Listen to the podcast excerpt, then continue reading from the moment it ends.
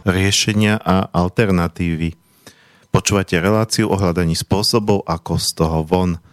Moje meno je Marián Benka a prajem príjemné letné ráno, alebo teda už dopoludne. Budem vás dneska sprevádzať touto reláciou bez hostia a spoločnosť mi bude robiť pri mixážnom pulte Martin Bavolár. Ahoj Marián, ahojte všetci ľudia, ktorí budete počúvať vysielanie zo štúdia Bratislava. Prajem príjemný zážitok s reláciou riešenia alternatívy a krásny augustový piatok. Slnečko nám svieti, je horúco, takže krásne leto. Všetko dobré prajem. Dnešnou témou je, alebo sú alternatívy k počítačovým hrám. Nie je to teda taká tá klasická spirituálno, psychologicko, osobnostne, rozvojová téma, aké tu zvyknem mávať v týchto reláciách bez hostia. Keď možno všetko so všetkým súvisí, ale nejdem tu robiť teraz nejaké krkolomné asociácie. Táto téma z môjho pohľadu je dôležitá, pretože sa týka najmä mladej generácie našich detí alebo aj vnukov, ktorí sme už trošku starší. Ja teda vnukov nemám, ale aj keď niektorí moji rovesníci už áno. Týka sa toho, čo sa vlastne dneska deje s mladou generáciou, akým tlakom a vplyvom je vystavovaná a ako sa dostáva, ako postupne je indoktrinovaná a ako keby strácala trošku takú tú prirodzenú ľudskosť, ale strácame ju, myslím si, že dneska prirodzene, tak ako keby všetky generácie, tie deti sú tomu tak najviac vystavené, najviac sú všetci tí propagandisti, celá tá mašinéria, ktorá sa snaží vlastne, tak ako sa kedysi komunistická mašinéria snažila vytvoriť nejakého umelého, socialistického, sovietského človeka. Pravda je, že sa im to nepodarilo a ja pevne verím a dúfam, že ani dneska sa do tej neoliberálnej mašinérii celkom nepodarí vyrobiť človeka, ktorý je totálne bez akejkoľvek identity, bez nejakých národných koreňov, pomaly bez sexuálnej jasnej identity a ktorý je totálny individualista. A práve tieto počítačové hry, ktoré sú súčasťou virtuálneho prostredia alebo takej virtualizácie našich životov a našich vzťahov, veľmi prispievajú k tomu, že ľudia sa stávajú absolútnymi individualistami, egoistami, pre ktorých pomaly viac ten virtuálny svet je bližší ako svet skutočný. Ja som v tomto taký opatrný optimista a verím, že nejaké zdravé jadro v človeku sa nedá totálne zabiť. A jeden z dôvodov, prečo a je to aj teda jeden z dôvodov, prečo my sa tejto téme hier okrajovo, teda len na jednej strane, venujeme v každom čísle časopisu Zem a vek.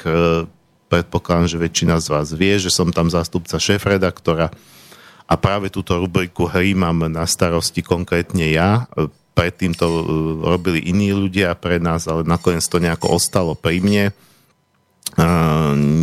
Nie preto, že by som ja dneska hrával hry, či už počítačové, alebo stolové, spoločenské, alebo aj iné typy hier, o ktorých budem dneska rozprávať. Pravdu povediac, nemám na to čas a možno ten čas by sa aj našiel, ale hlavne nemám na to partiu, pretože tie iné typy hier ako počítačové nie sú tak individualistické, čo je práve jedna z výhod. Potrebujete k tomu spoluhráčov, ale je to súčasť nejakej mojej minulosti, študentských rokov, čo sa týka strednej školy, vysokej školy, a ešte takých tých prvých rokov po vysokej škole, keď som mal takú partiu, alebo bol som súčasťou takej partie, kde sme takéto hry hrávali.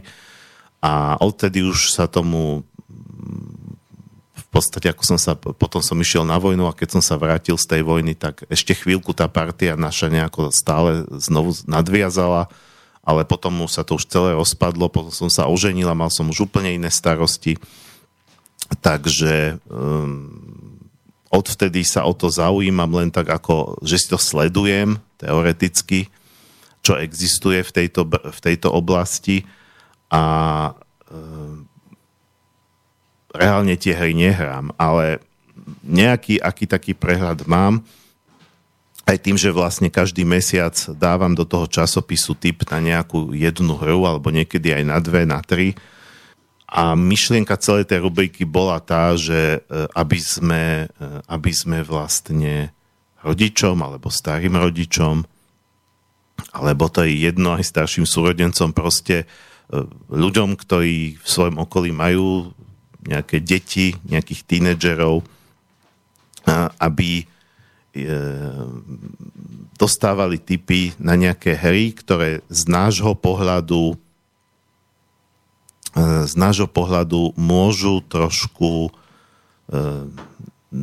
naopak pomôcť nejakému normálnemu a zdravému rozvoju, aj keď, povedzme si úplne, všetky tieto hry sú samozrejme súčasťou nejakého priemyslu, to znamená, že v prvom rade vznikajú preto, aby zarobili, ale existujú aj rôzne nezávislé štúdia a to sa týka aj tých počítačových hier. Okrem tých veľkých komerčných existujú aj nezávislé štúdia, ktoré sa napríklad snažia robiť počítačové hry s myšlienkou. Takže tým chcem aj povedať, že nedá sa hovoriť paušálne, že každá počítačová hra je automaticky niečo, čo by sme tým deťom mali zakazovať a nakoniec žijeme v dobe, keď sa to dosť dobre zakázať ani nedá. Dá sa samozrejme, pokiaľ chceme robiť veľmi takú reštriktívnu výchovu alebo keď chceme žiť tak, že proste doma žiadny počítač nebude, ani nejaký iný prístroj, nebude mať to dieťa smartfón, nedovolíme mu to, nebudeme teda príležitosť sa hrať, keď tak občas u nejakého kamaráta, ale to je dneska naozaj veľmi zriedkavý jav, takže toto by som nechal bokom. To samozrejme je ako najväčšia alternatíva k čomukoľvek, je sa tomu absolútne vyhýbať, pochopiteľne. Ja to ale beriem tak, že samozrejme deti a aj ešte tí tínedžeri a v podstate aj dospelí sa radi hrajú. No a tento svet hier, či už počítačových, spoločenských alebo iných, tu je a je to jedna z možností. Je to jedna z možností naopak aj, aby sa tí ľudia zbližovali a nie, aby sa rozdeľovali. Nakoniec hry ako také pred tými počítačmi sú staré ako civilizácia sama. Všetky spoločenstva mali nejaké hry.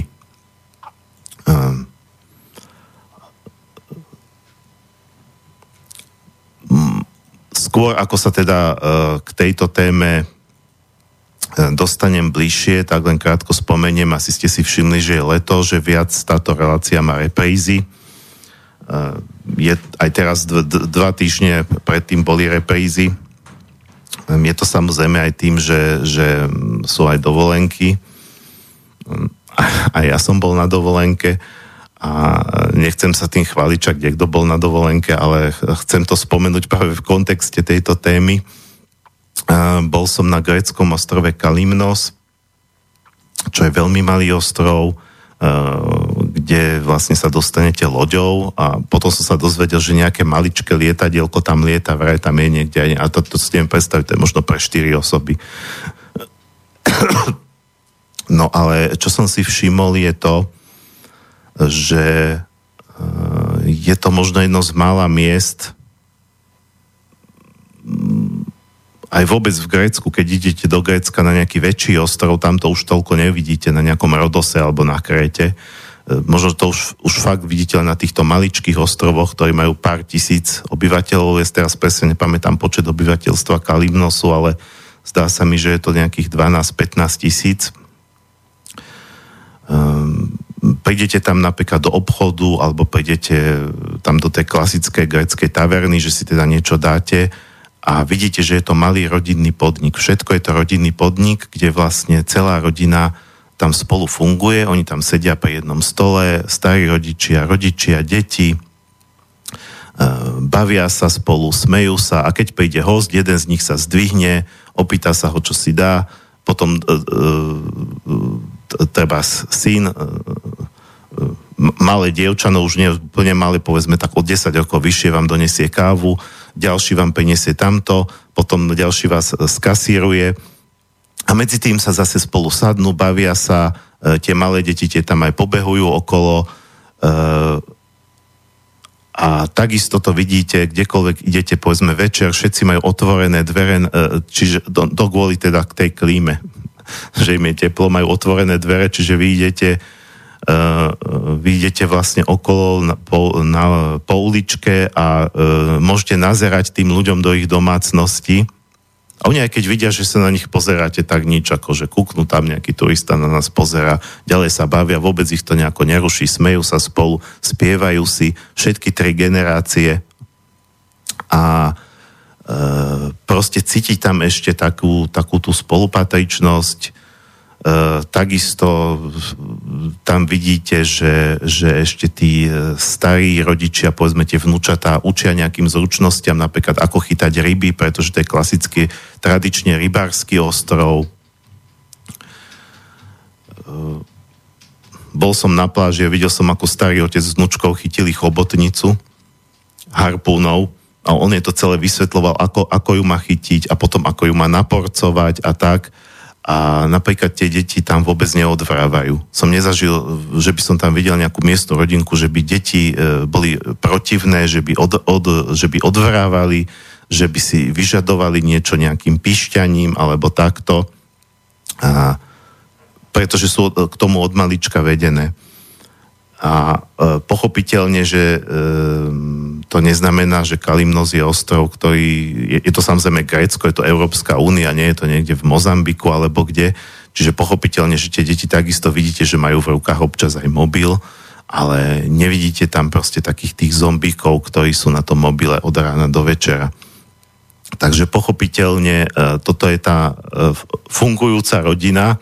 Ja nemám rád výraz tradičná rodina, ktorý sa dneska používa ako nejaké opozitum voči takýmto divným kvázi rodinám homosexuálnym a iným, pretože aká tradičná, to je normálna pre mňa prirodzená rodina, to nie je vec nejaké tradície, práve tí slnečkári by sa nám snažili vnúcovať to, že tá rodina, ktorú to by nemala mať nejaký prívlastok, to je proste rodina.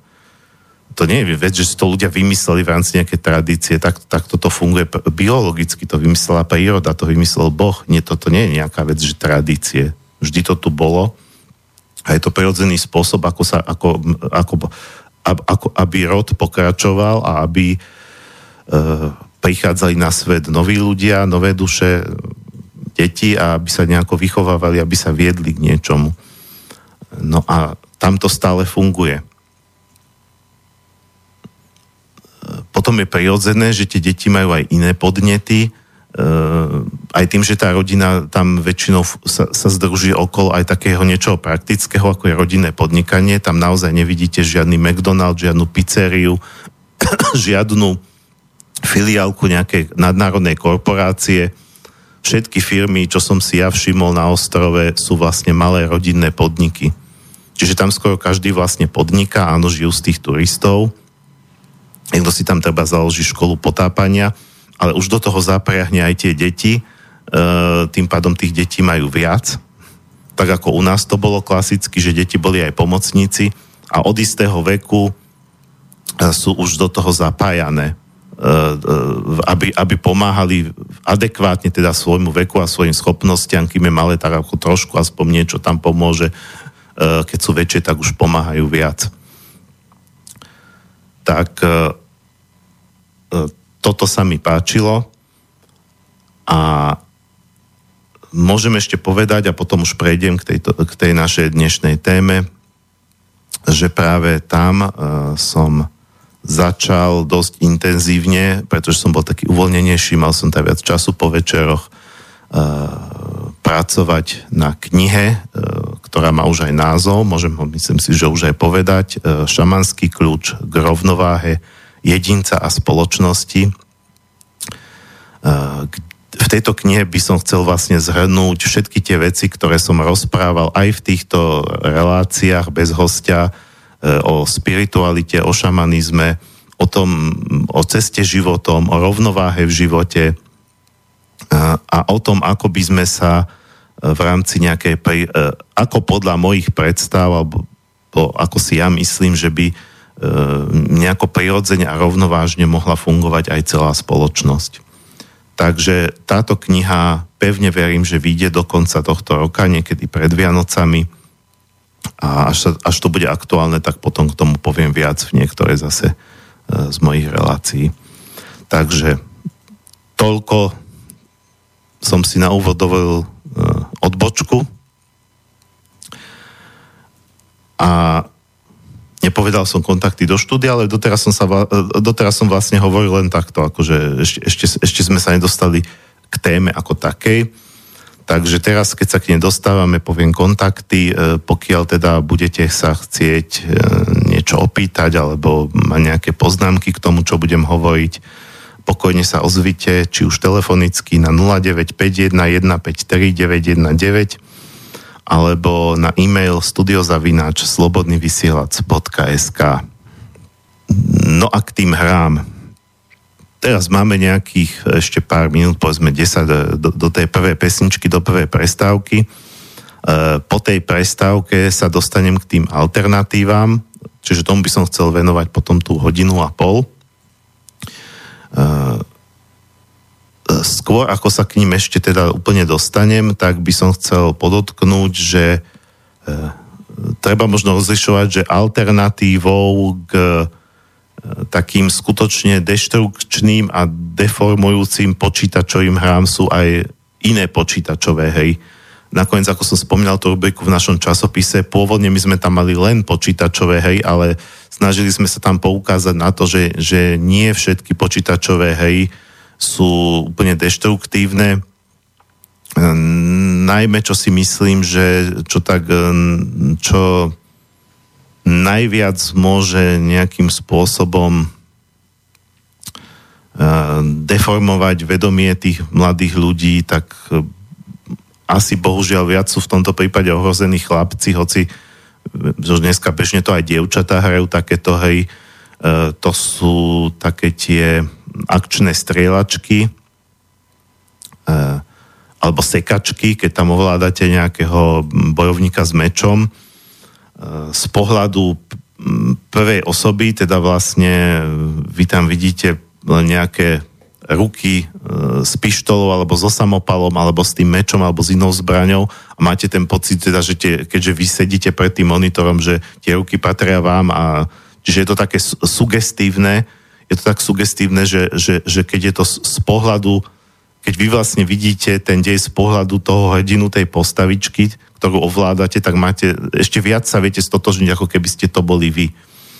A potom tam máte už podľa toho aký je to typ hry, či je to prostredie druhej svetovej vojny, nejaký fantasy svet, zombie, apokalypsa alebo čokoľvek, tých prostredí môže byť strašne veľa, ale sú tam nejakí protivníci a viac menej ide vždy o to isté, aj keď teda v ružovom, v inom prostredí je tam zasadené do iného príbehu, ale viac menej ide vždy o tom, že idete, strieľate, sekáte, bijete sa, a počítačová grafika spravila, tak ako celé informačné technológie, neskutočný pokrok posledné 10 ročia.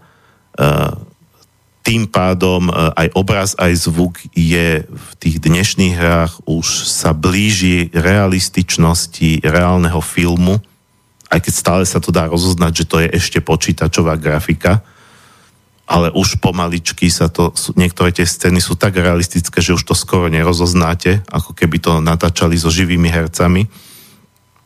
A keď to bola nejaká taká tá kocka, tá štvorčeková grafika, tak vlastne to bolo jasné, že aj keď ten nepriateľ tam zomrel, no tak nejaké červené štvorčeky tam vytiekli akože krv. A Ale dneska tá krv, prípadne nejaké vnútornosti, ktoré tam vylezú z toho vášho protivníka, je to veľmi realistické a niečo, čo by, keby to bolo vo filme, možno tak ten film by bol ohodnotený ako 15 plus alebo 18 plus, teda ako neprístupný. No ale dneska mnohí rodičia ani na toto nedbajú. Aj tie hry majú svoju prístupnosť. Neviem, že ako je to tam robené, ale mám pocit, že nie každá, kde je násilie zobrazované, kde tečie krv, tak je automaticky od 15 rokov. Plus sú všelijaké hororové hry, kde teda môžu byť všelijaké nechutnosti, rozrezávanie motorovou pílou alebo proste čokoľvek si viete predstaviť a to všetko zobrazené v absolútnej realističnosti. Takže práve toto je napríklad typ počítačových hier, ktoré my teda zásadne v tej rubrike nemáme. Aj sme si povedali, že takéto nebudeme mať, aj keď niektorá z takýchto hier môže byť kvalitná a dokonca môže mať aj nejakú filozofickú myšlienku. Ale zásadne si myslíme u nás v redakcii, že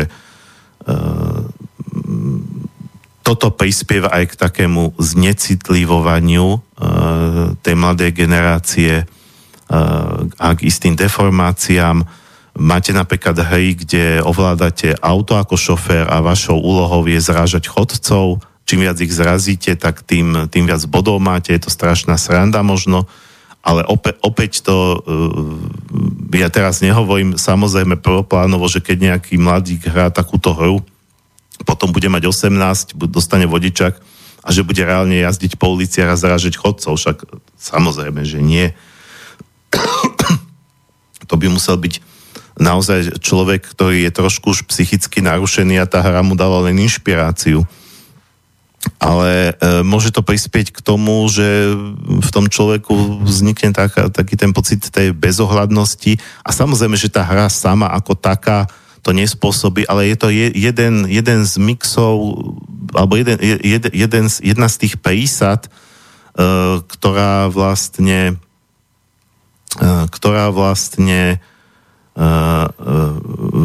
prispieva k takej tej dehumanizácii, aké sme svedkami, samozrejme, že k tomu prispievajú aj médiá, prispievajú k tomu nakoniec aj tí politickí predstavitelia, keď vidíme, že alebo iní predstavitelia biznisu, že tomu sa darí, kto je bezohľadný, kto je bezcitný, kto ide cez mŕtvoly, kto sa obohacuje na úkor ostatných.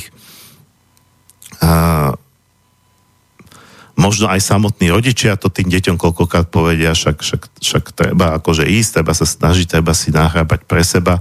A pokiaľ to aj tak nevidia, čo teda dúfam, že väčšina rodičov, ktorí počúvajú takéto médiá alternatívne alebo čítajú, tak taká nie je.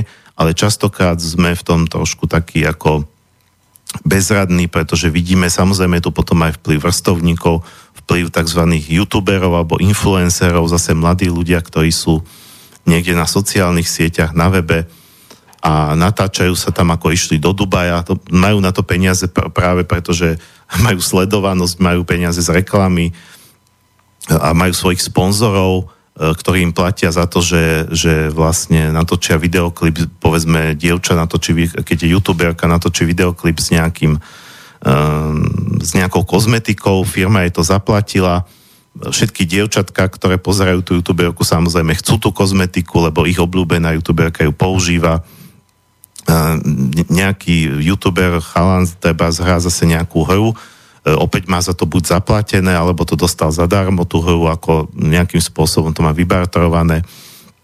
Čiže tých vplyvov je veľa z rôznych strán, ale tie hry k tomu prispievajú a preto možno je dobré sa o to zaujímať, aké hry to naše dieťa, alebo vnúča, alebo neviem, netier synovec, alebo proste nejaký mladý človek v našom okolí hrá a prípadne, ja viem, že hlavne pri tých tínedžerov ako zákazy veľmi neplatia, ale môžete sa zaujímať o to, že povedzme, aké existujú hry s myšlienkou, hry od malých nezávislých štúdií,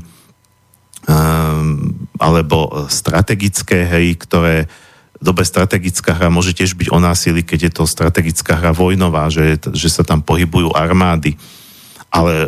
Ale tam už, povedzme, to násilie také nie je, alebo nie je ho toľko, pretože je to z takého vyššieho pohľadu, je to z pohľadu generála, nie je to z pohľadu toho vojaka, ktorý tam vyplúva krv niekde na boisku. A je to už trošku aj o tom, že sa tam cvičí nejaké logické myslenie, strategické myslenie, čo sa môže zísť napríklad v podnikaní, v bežnom živote. Tam sa už rozvíjajú nejaké normálne schopnosti. Pokiaľ teda sledujete náš časopis alebo máte doma nejaké zemaveky, tak hovorím, v každom jednom čísle je tam rubrika hry a tam aj na takéto hry dávame akoby dávame tam teda tipy na takéto hry. A môžem povedať teda, že najmä od tých menších nezávislých štúdií, ktoré možno vydajú jednu hru do roka, alebo jednu hru za pár rokov, tak niektoré tie hry sú veľmi, tak, sú až ako také pohľadenie po duši, alebo na duši, s krásnou poetickou grafikou, s pekným príbehom, bez akéhokoľvek násilia alebo egoizmu. Naopak vychádzajú, povedzme, z motívov nezištnosti, cesty hrdinu, ktorý sa snaží proste pomôcť druhým ľuďom. A dá sa to aj bez nejakých hnusných efektov.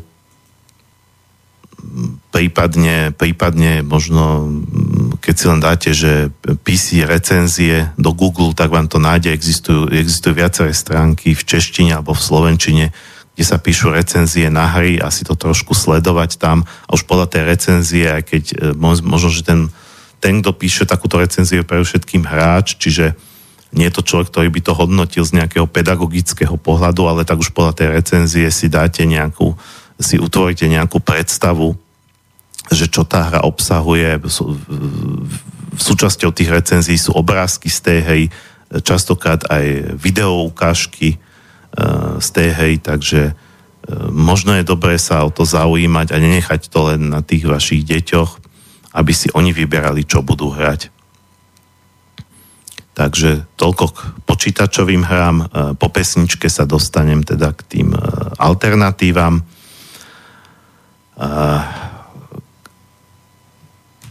Keďže práve tie alternatívy samozrejme sú nie audiovizuálne, tak oni žiadnu hudbu neobsahujú a preto, aby som bol trošku tematický, tak práve tie 4 skladby, ktoré tu odznejú, tak budú práve z počítačových hier, lebo iné pesničky alebo skladby, ktoré by boli nejak spojené s hrami, nie sú.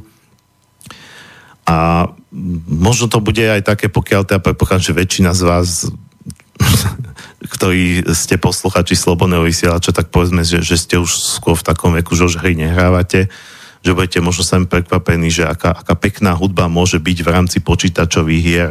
Že keby som vám nepovedal, že je to z počítačovej hry, pravdepodobne by ste na to v živote neprišli. Takže tá prvá skladba bude...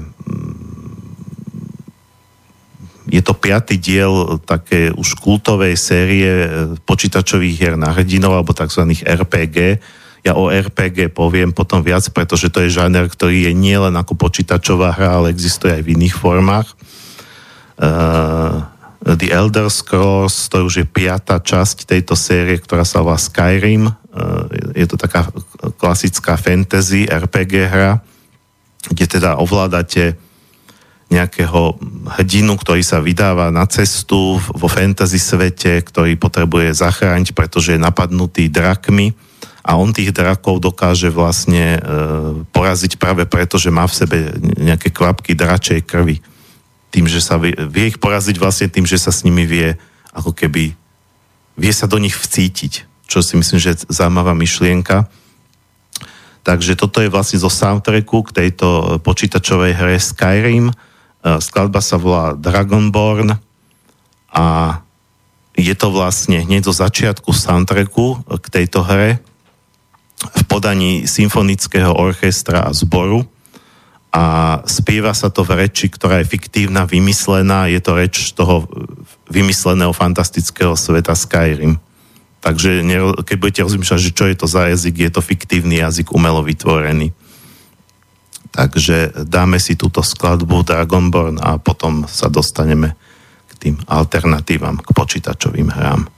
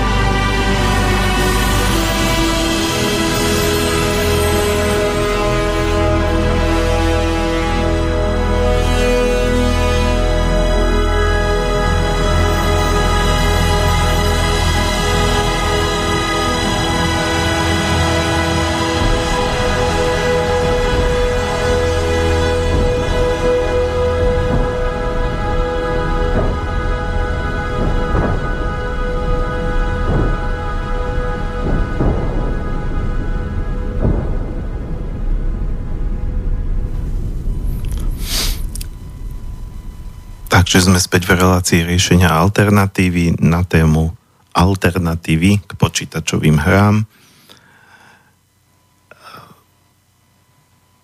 Pokiaľ teda chcete sa nejakým spôsobom zapojiť do relácie, či už niečo poznamenať, alebo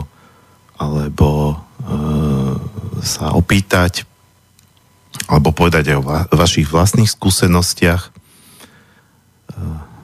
v rámci borenia sa s tou virtualizáciou mládeže, tak sa môžete na 0951 153 919 alebo studiozavinač slobodnyvysielac.sk teda medzi tým prišiel len jeden mail, kde bol len také krátke, že ďakujem za peknú reláciu, takže to nebudeme nejako komentovať, ale ďakujeme za poďakovanie, je to príjemné počuť.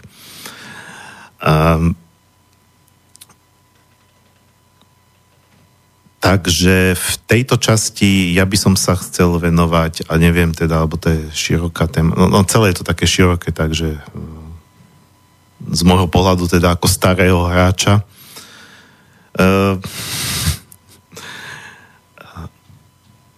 To sú teda tie spoločenské alebo doskové hry, stolové hry, tam teda, kde máte nejaký hrací plán a figurky, alebo kartičky, kocky, v niektorých hrách sú, vo väčšine sú nejaké kocky, dokonca možno neviete, ale kocka sa dá zostrojiť technicky nielen 6-stenná, ale aj 10-stenná, to už nie, 10-stenná, 12-stenná, 20-stenná a zdá sa mi, že aj 4-stenná ako ihlan a tým všetkým sa dá hádzať. Takže v niektorých hrách sa používajú aj iné ako klasické 6-stenné kocky.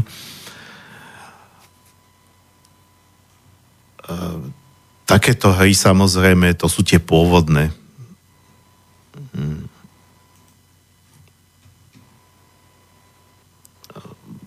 Každý samozrejme pozná nejaký šach, dámu, go, to je tradičná hra japonská alebo azijská. V podstate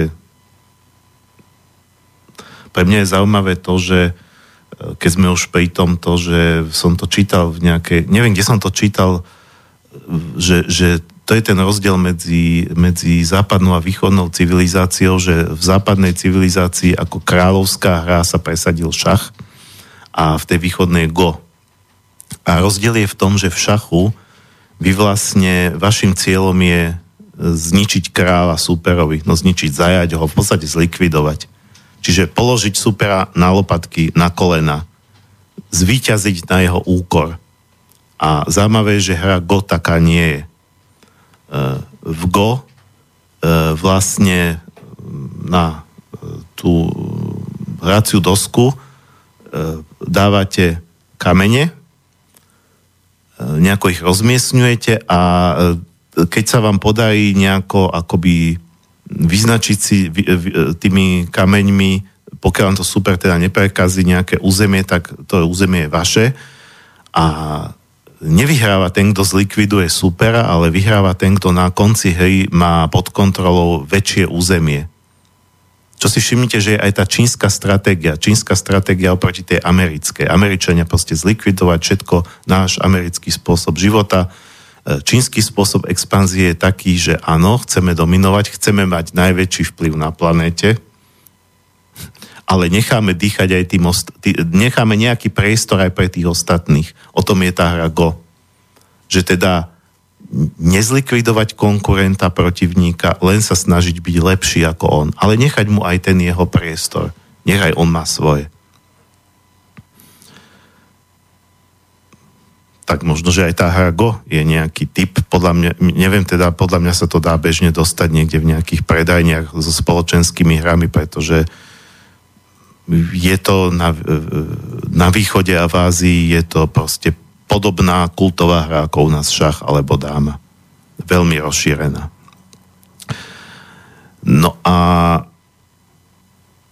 ale to som chcel povedať, väčšina ľudí, pokiaľ teda sa povie spoločenské doskové hry, tak ich prvé napadne presne takto šach, dáma, buď je to klasické, alebo potom, že človeče, nehnevaj sa. A nie každý vie, pokiaľ sledujete tú našu rubriku hier, tak viete, že existujú veľmi, veľmi zaujímavé spoločenské hry. Je to celý svet moderných spoločenských hier, ktoré sú ako keby tematické. To znamená, že vy v tej hre máte simulované, môžete mať čokoľvek simulované, že máte obchod, kde predávate tovar, že máte ja neviem, nejakú záhradku, že máte nejaký praveký kmeň, ktorý potrebuje prežiť. Čokoľvek, akékoľvek prostredie sa tam dá vlastne takto týmito modernými spoločenskými hrami nasimulovať a mnohí ľudia tento svet nepoznajú. A pritom práve tým, že sú tieto hry také atraktívne, tak dokážu tých mladých pritiahnuť a odtiahnuť trošku od tých počítačov. Samozrejme, nedosiahnete to, že to decko si už v živote k počítaču nesadne, ale pri tej doskovej hre navyše budete ju hrať, povedzme, bude to hrať možno so svojimi kamarátmi a s vami. Čiže strávite nejaký spoločný čas, nie tak, že vy pred telkou, vaše dieťa pred počítačom, ale už to na to výhodu, že strávite nejaký čas, už pri tom hraní samozrejme sa okolo toho rozprávate, ako sa ten príbeh na tej hracej doske odvíja, tak proste už to nejakým spôsobom komentujete, je okolo toho nejaká zábava a ste spolu. Navyše tú hru si môžete zobrať kdekoľvek. No, existujú monumentálne spoločenské hry, ktoré vážia, ja neviem, proste pekných pár kilo, ale tak, ak máte auto, tak odveziete niekde na chatu, alebo keď treba na tú dovolenku. Keď idete aj niekde k moru, tak nemusíte tam ťahať tablety, ale možno takúto nejakú hru, alebo aj dve. Oni sú pochopiteľne tak dosť drahšie, hlavne tie väčšie. Ceny tých hier sa pohybujú od 20-30 eur až cez 100 eur. Také tie naozaj monumentálne hry stoja viac ako 100. Ale keď to hrá napríklad nejaká partia, tak sa môžu vyskladať. Čo je tiež dobrý nápad, spraviť si, povedzme, ak máte v vašom okolí nejaké iné rodiny s deťmi, tak sa ich spýtať, že treba za vašich susedov alebo proste nejakých kolegov z práce, že nespravíme takýto nejaký klub spoločenských hier v úvodzovkách, hej, nehovorím to o oficiálnom klube, ale proste, že budeme sa stretávať raz týždenne, alebo to je jedno ako často, raz za 2 týždne, alebo ako často budeme chcieť, raz u vás, raz u nás a vyskladáme sa, dáme dokopy nejakú sumu, každý dá nejakým rovnakým dielom, prispeje a z toho banku nakúpime nejaké hry. Na začiatok stačí jedna. Taká veľmi známa, ktorú možno, že už aj poznáte, to sa hovorí, že to je taká vstupná brána do sveta tých moderných spoločenských hier. Sú Osadníci z Katanu, nemecká hra pôvodom od nemeckých autorov, ktorá sa predáva po celom svete, milióny až 10 miliónov kusov sa toho predalo, takže o Osadníkoch z Katanu ste možno počuli. My sme tú hru zámerne nedávali do tej rubriky, pretože je taká už až notoricky známa. Je teda aj nejaký ostrov Katán a každý hráč tam má nejaký ten svoj kmeň osadníkov, ktorý sa snaží rozvíjať, stavať dediny, stavať mesta, získavať nejaké suroviny, a na konci hry víťazí ten, kto má najviac nejakých bodov. Na podobnom princípe napríklad funguje hra Agricola, tá už je trošku menej známa, to uvádzam ako ďalší príklad, kde vlastne každý hráč má nejakú farmárskú rodinu v stredoveku a snaží sa prežiť, pretože keď nedopestujú, tam vlastne si simulovanie v tejto doskovej hre, tá rodina, ktorú vy ako hráč ovládate, zadovaží treba z nejakú kravičku, zasadí si tam niečo, postavia si domček, zo začiatku len slamený, neskôr keď majú, tak si kamenný postavia, všetko to má nejaké výhody a nevýhody, stojí to nejaké peniaze, ktoré potrebujú získavať treba s predajom tej úrody a tak ďalej. Čiže je to absolútne nenásilné, možno, že to dokonca povedie tie deti k záujmu o skutočné pestovanie niečoho, čo je podľa mňa dobrý nápad si zahrať Agricolu. A potom povedzme, pozri, ja chcel by si vedieť, že ako to reálne vyzerá, keď niečo zasadíš, keď si to dopestuješ, skúsiť tam niečo doma v črepníku zasadiť. To už je tak ako o rozmýšľaní pochopiteľne nad tým. Takisto existujú doskové hry, ktoré sú urobené podľa počítačových hier už dneska. Čo je zaujímavý fenomén, že keď to vaše dieťa hrá nejakú počítačovú hru a existuje k tomu variant ako dosková spoločenská hra, tak skúste mu to kúpiť. Existujú doskové hry zo známych slávnych svetov, doskové hry s tematikou Hviezdnych vojen, Pána prsteňov, Hobita, Harry Pottera. Pokiaľ proste to dieťa má rado ten svet, možno pozná filmy, pozná knihy, pozná počítačové hry, lebo samozrejme, že podľa všetkých týchto svetov vznikajú počítačové hry. Existujú doskové hry dokonca s tými superhrdinami z Marvelu. Možno, že to nie je teda až taká úžasná hra, že nejak pedagogická, ale predsa len, že keď to dieťa má rado ten svet, tak dať mu to treba na Vianoce alebo k narodeninám vo forme doskovej hry, tak ho to môže práve k tým doskovým hrám priviesť cez niečo, čo je pre neho atraktívne. A čo je na doskových hrách zaujímavé, teraz mi napadlo, a radšej to poviem teraz, aby som nezabudol, veľmi by som odporúčal, pokiaľ teda sa v tom svete doskových hier nevyznáte, výborný kanál na YouTube, a YouTube môže byť, všetko môže byť aj užitočný a dobrý nástroj. Robí to taká partia, neviem, či Čechov, či Moravákov, a volá sa to, neviem prečo, že Deskofobie. Či si neuvedomili títo mladí ľudia, že fóbia je vlastne strach, čiže hej, ako xenofóbia, ktorú nám slnečka ich stále utlkajú. Takže deskofóbie by vlastne mal byť strach z hier. Oni to mali nazvať deskofílie, ale neviem, prečo to nazvali deskofóbie. Možno, že chcú tú deskofóbiu ako prekonávať, že ľudia majú voči tomu, že to nechcú hrať, takže to propagujú. Neviem, prečo to takto nazvali, ale volá sa to deskofóbie, čiže keď si do YouTube dáte do vyhľadávania deskofóbie, tak vám to ten ich kanál nájde a robia to naozaj značením, odporúčajú tam všelijaké hry a vydávajú nové video, ja neviem, či skoro každý deň, nehovorím, že úplne každý deň, ale často vydávajú nové video. Je to celá partia ľudí, ktorí to robia, takže tam nájdete kopec tipov. Ja len teraz v krátkosti ešte poviem, že čo je na týchto doskových hrách zaujímavé, že existujú aj tzv. Kooperatívne. Čiže tam už vôbec nejde o to, že vyhrať nad ostatnými hráčmi, ale tí hráči tvoria tím, ktorý spolupracuje, a hráči ako tím buď vyhrávajú, alebo prehrávajú. A ich súperom je samotná hra a mechanizmy tej hry.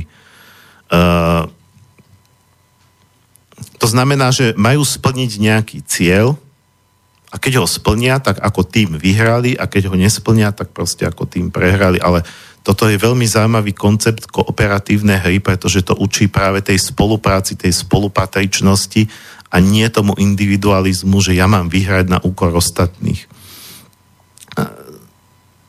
Taká asi najznámejšia kooperatívna hra sa volá Pandemic.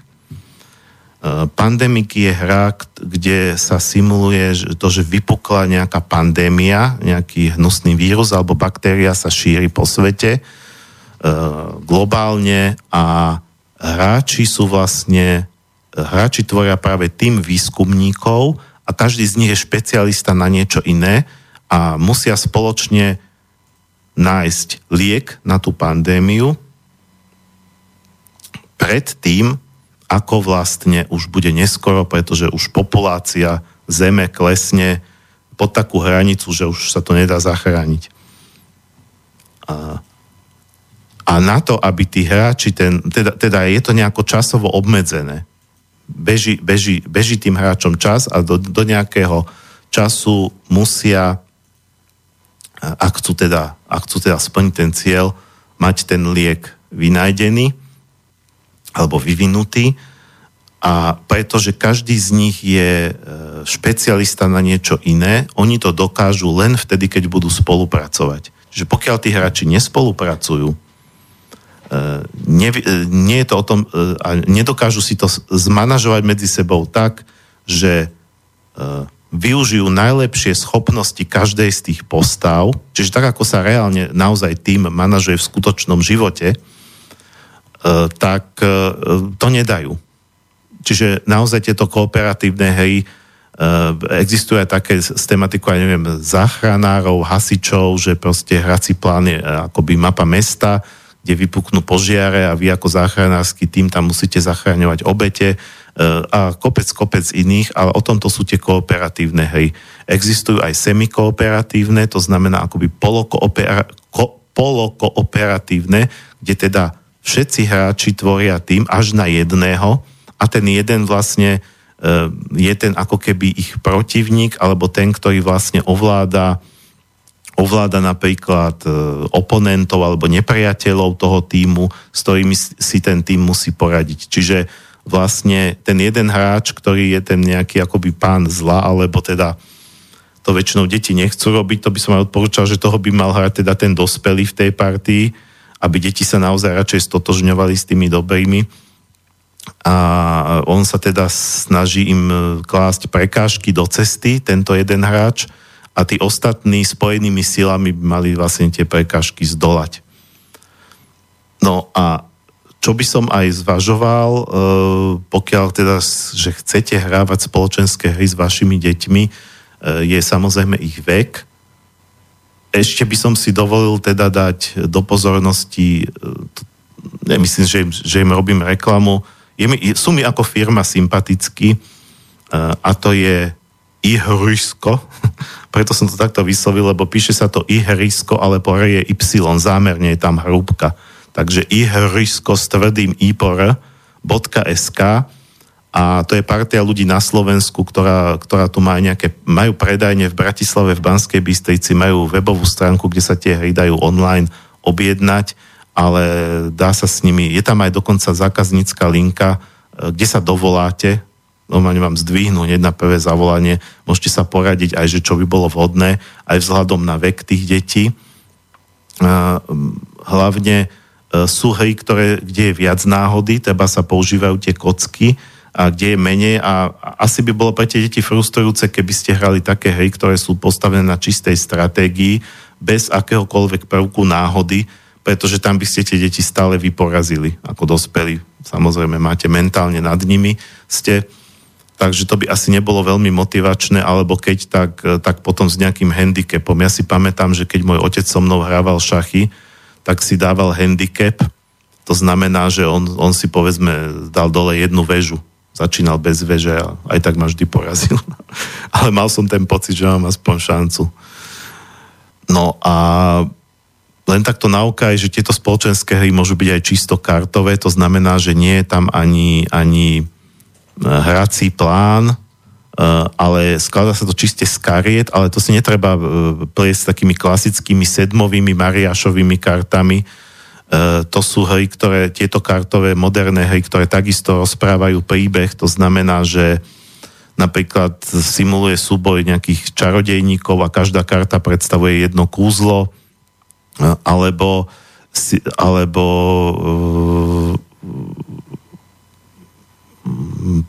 alebo si pomocou kariet dokonca vystávate celé kráľovstvo. Každý hráč je jeden kráľ nejakého kráľovstva, kde si vlastne tie karty predstavujú napríklad rôzne budovy, ktoré mu tam niečo pridávajú, nejaké schopnosti, cesty a tak ďalej. Čiže vy ste karty tak nejak rozkladáte po stole a budujete si nimi ako keby mapu vášho kráľovstva.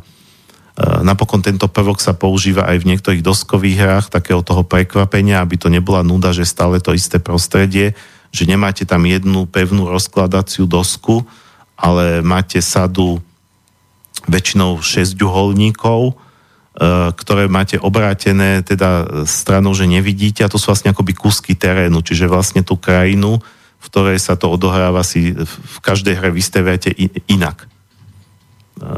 Vezmete nejaký 6 uholník, otočíte ho a predstavuje nejaký kus krajiny, treba z riekou, alebo hory, alebo nížinu, a za každým to inak vyskladáte.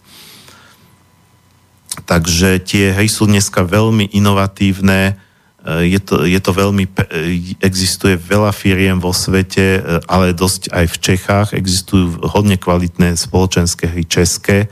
Bohužiaľ na Slovensku to tak rozvinuté nie je. Máme dokonca šikovných slovenských autorov, zopár, ale títo potom vydajú pod českou firmou, pretože u nás to nemajú kde.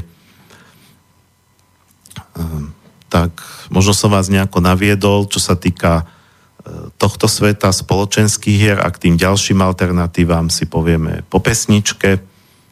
Takže tá druhá skladba bude tiež taká epickejšia, monumentálna.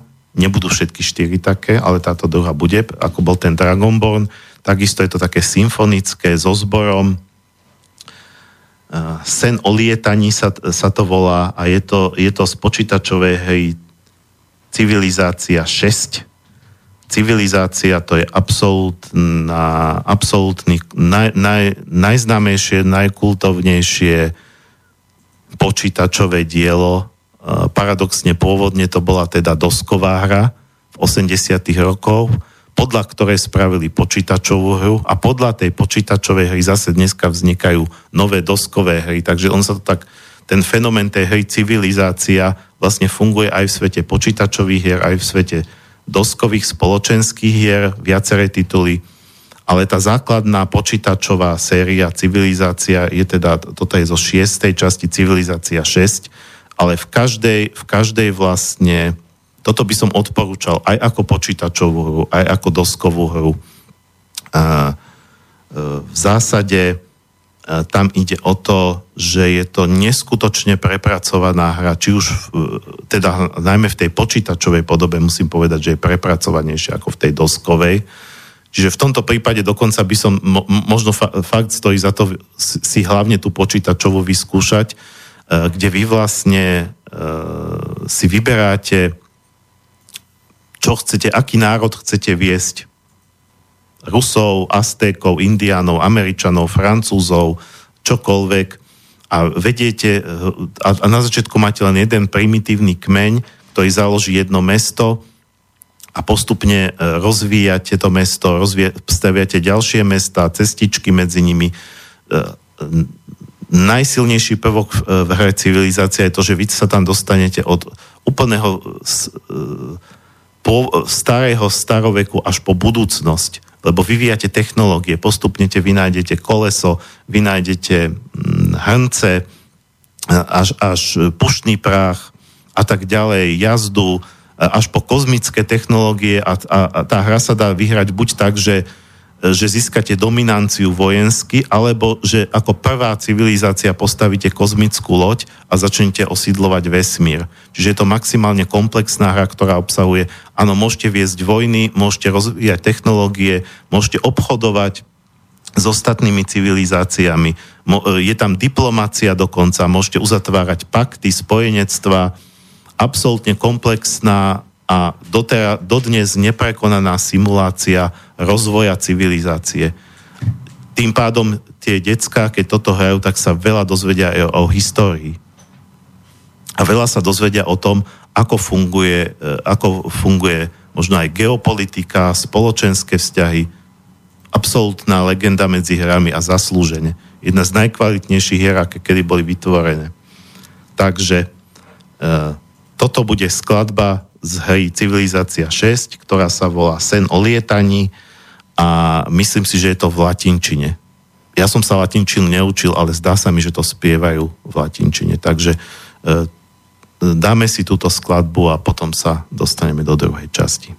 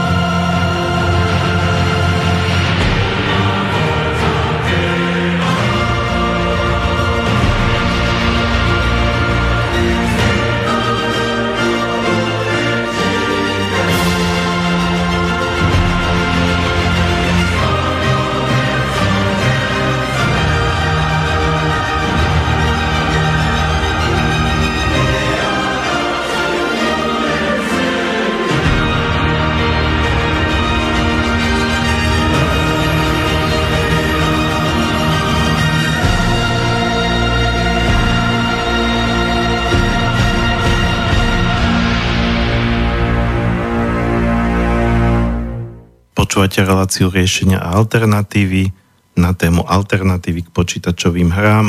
Pokiaľ sa chcete aj nejako zapojiť do relácie, môžete volať na 0951 153 919 alebo e-mailovať na studio@slobodnyvysielac.sk. No a teraz by som sa chcel dostať k fenoménu hier na hrdinov alebo RPG, čiže role-playing game, doslova teda hra na hranie rolí alebo úloh, ktorý existuje teda v rôznych formách, aj v podobe počítačových hier, to je pravda, ale to nie je tá pôvodná forma. Ani tá pôvodná forma, ako tieto RPG vznikli, nie je ani klasická dosková hra. Je to úplne nový typ hier, ktorý nemal predtým obdobu. Takže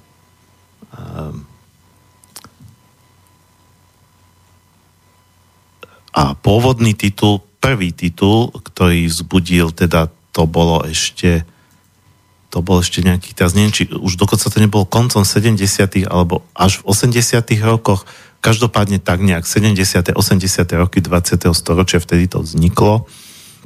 A keďže počítačové hry, áno, už vtedy boli tiež, ale zďaleka nemali takú grafiku a takú realističnosť, tak o to viac to vtedy zabodovalo. Možno keby takéto hry vznikli dnes, tak takú pozornosť nevzbudia. My sme samozrejme vtedy boli v hlbokom socializme, takže u nás to nebolo, k nám tieto hry prišli až po revolúcii. Je to menšinová záležitosť. V Čechách opäť ďaleko rozšírenejšie ako na Slovensku.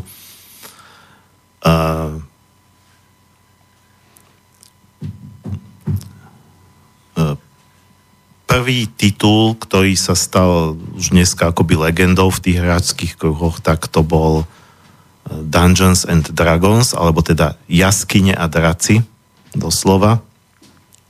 Po revolúcii vznikla česká verzia Dračí doupě.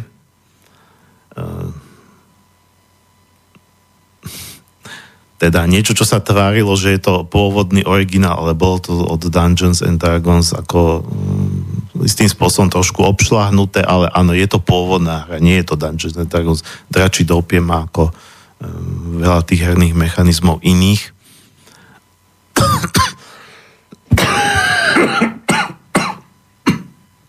Pardon. Takže o čo tu ide?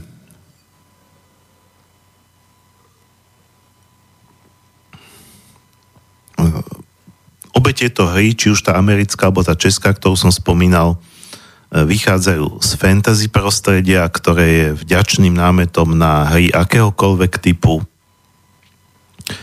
To znamená fantasy svety ala Tolkien alebo Howard, autor Barbara Conana, alebo proste tohto prostredia, teda fiktívnej histórie, ktorá nikdy nebola, ale ktorá je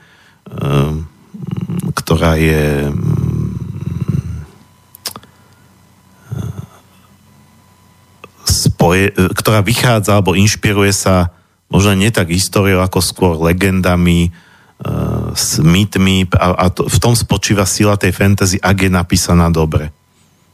Čo teda väčšina dobre napísaná nie je, keď sa teda bavíme o fantasy literatúre, ale nájdú sa aj skvosty. Kde je prepracovaná nejaká psychológia, postava a tak ďalej, ale v zásade teda ide o svety, kde funguje mágia, kde sú draci, elfovia, orkovia, proste netreba to ďalej rozvádzať. Čiže aj Dungeons and Dragons, aj Dračí doupě sa odohrávajú v prostredí fantasy sveta, ale ten svet nie je nejak pevne daný. Čo je totižto na týchto hrách zaujímavé a jedinečné je, že sa odohrávajú ani nie v počítači, ani nie na hracej doske, odohrávajú sa vo fantázii tých hráčov. Čiže veľmi tieto hry povzbudzujú tvorivosť, fantáziu, to, čo im tie počítačové hry práve berú. A takisto sú vlastne semi-kooperatívne. Ako som hovoril o semi-kooperatívnych hrách v prípade doskových hier. A to znamená, že jeden z tej partie, ktorá sa rozhodne takúto hru hrať, a mali by byť teda minimálne dvaja, ale v dvoch to nemá tu proste, sa nevyužije potenciál tej hry totálne. Dá sa to hrať teda aj vo dvojici, ale minimálne by mali byť reálne traja. Ideálne by som povedal 5-6. S tým, že jeden z tejto partie prevezme úlohu. V Dungeons and Dragons sa to volá Game Master, v Dračím doupěti sa to volá Pán jeskyne. Každopádne je to akoby nejaký správca alebo vedúci hry, ktorý si naštuduje všetky možné pravidlá a o toto ide. Vy keď si tú hru kupujete, vy si kupujete len pravidlá. To je tučná knižka. Vy si kúpite knihu, kde sú všetky možné pravidlá na to, ako vybudovať ten svet a ako tam simulovať rôzne procesy, počnúť s bojom medzi postavami, cez mágiu, ekonomiku, všetko možné. To znamená, že ten pán jaskyňa, alebo ten správca hry, vedúci hry, Game Master, ten by si mal ten svet najprv vytvoriť. Zobrať si pero a papier, zošit, vymyslieť si aspoň v stručnosti, nakresliť si napríklad mapu toho sveta.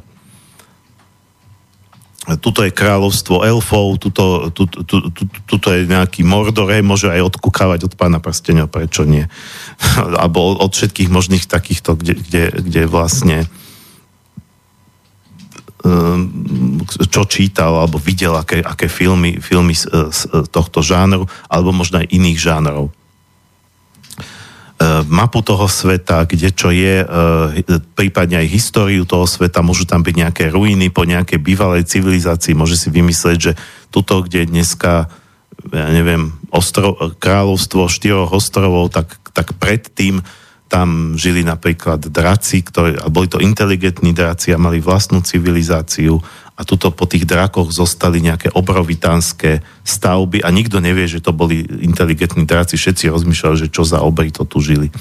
Čiže vytvoriť taký ten príbeh toho sveta a potom tí ostatní hráči, oni vytvoria družinu dobrodruhov, to znamená, jeden bude elf čarodejník, druhý bude barbar bojovník, tretí bude hobit zlodej a každý z tých zameraní má iné vlastnosti, je lepší v niečom inom. A potom vlastne ten pán jaskyne im vymyslí dobrodružstva alebo príbehy, v ktorých sa oni teda ocitnú. A vyzerá to tak, že oni sedia za stolom, každý má pred sebou nejaký papier, kde má napísané nejaké svoje schopnosti, ja neviem, sila +10, obratnosť, inteligencia a tak ďalej, má to nejaké pridelené číselné hodnoty, plus podľa toho, akú má zbraň, aké má brnenie, tak mu to pridáva k nejakým hodom na útok a tak ďalej. V tej knihe pravidiel sú vlastne pravidlá pre všetky možné veci alebo činnosti, ktoré by sa tí hrdinovia mohli rozhodnúť urobiť. Pokiaľ sa rozhodnú urobiť niečo, čo ten pán jaskyne v tých pravidlách nemá, tak musí improvizovať a prispôsobiť to k niečomu, čomu to má najbližšie. Ja neviem, rozhodne sa preskočiť 3-metrovú priepasť a pritom drží v rukách truhlicu plnú zlata, čo je samozrejme ťažšie. Potom sa podľa nejakých tabuliek, podľa nejakých hodov kockov, podľa jeho schopností, ktoré má, napríklad akú má silu v nohách, alebo akú má fyzickú silu, či dokáže tú truhlicu udržať, vyhodnotiť, či preskočil alebo nepreskočil. A teda vyzerá to tak, že ten pán jaskyne, oni tam sedia a popíše im východzú situáciu. Dá pred nich papier, nakreslím tam. Vaša družina sa, povedzme, večer zaspala v lese, ráno ste sa zobudili a zistili ste, že tuto uprostred lúky je nejaký tajomný otvor, ktorý svetielkuje. A teraz čo budete robiť? Oni môžu tam sa rozhodnúť, že rovno skočia do toho otvoru, môžu ho najprv skúsiť preskúmať, hádzať do neho nejaké predmety, môžu sa porozhliadnúť po okolí, či tam nepribudla nejaká postava, ktorá by mohla poradiť. Všetky ostatné postavy v hre, ktoré oni stretnú, jedná a rozpráva za nich ten pán jaskyne, to je ďalšia jeho úloha. A takýmto spôsobom tá hra postupuje, keď splnia nejaké úlohy v tej družine, tak získavajú nejaké body skúsenosti, za ktoré si môžu vylepšovať svoje vlastnosti, a keď majú vylepšené vlastnosti, môžu čeliť náročnejším a náročnejším úlohám. Čiže celé je to ako keby také interaktívne dobrodružstvo, kde pán jaskyne je v úlohe režiséra, scenáristu, toho, ktorý ovláda všetky vedľajšie postavy, a tí hrdinovia, tí hráči, ktorí robia tých hrdinov, sú vlastne akoby hlavné postavy toho príbehu, ale na rozdiel od filmu, kde ten scenarista to dá, oni interagujú, čiže oni sa môžu rozhodnúť v rámci tých podmienok a toho sveta, ktorým ten pán jaskyne vymyslel a vytvoril, čo budú robiť. A môžu robiť niečo, s čím on nepočítal. Môžu sa rozhodnúť urobiť niečo, s čím on vôbec nerátal, keď si ten príbeh pripravoval predtým. A potom musí improvizovať. Oni mu ten príbeh môžu vlastne svojimi rozhodnutiami úplne zmeniť. Dokonca sa môžu medzi sebou tie postavy pohádať. A preto sa to volá role-playing game v angličtine. Keď sa to povie po slovensky hra na hrdinu, tam nie je jasné ten aspekt toho hrania role. Čiže napríklad ten chlapec, jeden, ktorý bude hrať tú hru, môže byť úplne tichučky, šťuplý a chce hrať nejakého obrovského barbara s mečom, takého proste primitíva, ktorý teda toho veľa, lebo napríklad túži sa cítiť byť silný. Tak ale potom on za tú postavu by mal rozprávať a tá postava by sa mala rozhodovať tak, aby to bolo v logike toho proste nejakého jednoduchého, svalnatého, ale nie príliš inteligentného obrovského barbara.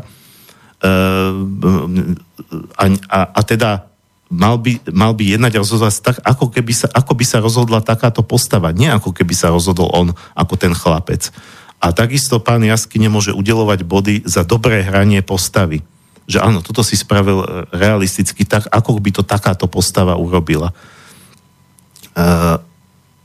Ja som dokonca mal to šťastie, viete, že robím aj šamanské kurzy, a na jednom mojom šamanskom kurze bol pomerne mladý človek, už mal ako dokončenú vysokú školu z Prahy, mal psychológiu, a on dokonca robil celú dizertačku o tom, ako sa tieto RPG hry dajú využiť pri psychologickej práci a pri terapii s mládežou. On to dokonca, pretože mal tam celú metodiku, ako by sa toto dalo využiť, povedzme, najmä pri takých tých, lebo tieto hry sú už také náročnejšie, to nie je pre malé deti, to je tak pre hráčov od, by som povedal, 10 rokov vyššie.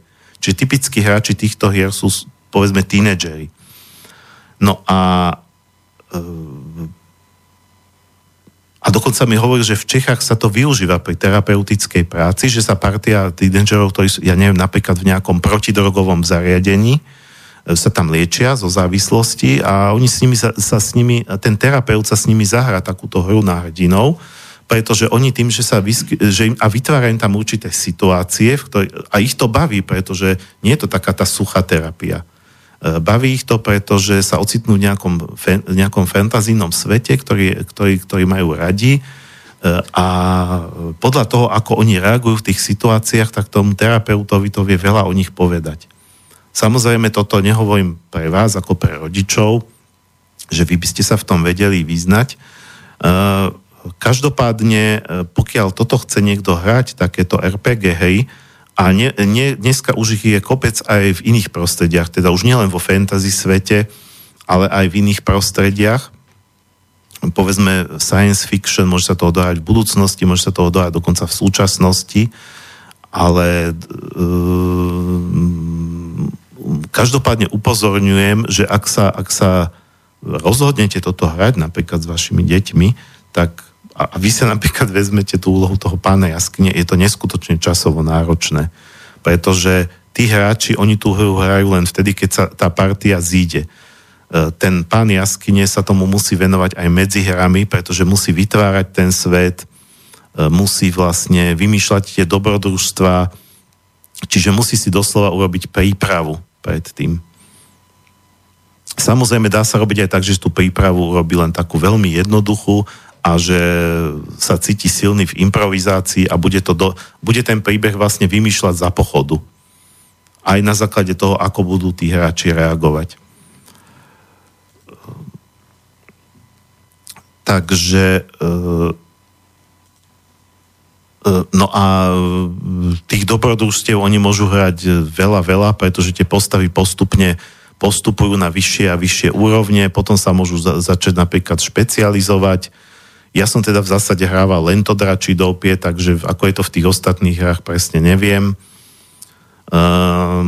Ale napríklad v tom Dračím doupěti, keď si vyberiete postavu treba z alchymistu, je tam aj povolanie alchymista, ktorý mieša všetké lektvary, jedy, bomby, čo by mohol tej družine pomôcť. Je to zvláštne, lebo tá postava je najviac nezištná. On vlastne vytvára veci pre ostatných v tej družine, on im robí akoby servis. Ten bojovník, ten ide za seba, vezme meč a ide máchať, ale ten alchymista vlastne im tam vytvára niečo, treba nejaké liečivé nápoje, ktoré im doplnia nejaké životy. Ale záleží na neho, ako sa tá jeho postava, na tom hráčovi, ako sa tá postava zachová. Čím bude tie lektvary dávať len tak, že teda ste moji kamaráti, priatelia v našej družine, alebo bude im to natvrdo komerčne predávať. No a od istej úrovne keď dosiahne určitú úroveň, tak potom získa špecializáciu každé to povolanie. Čiže napríklad ten alchymista sa môže stať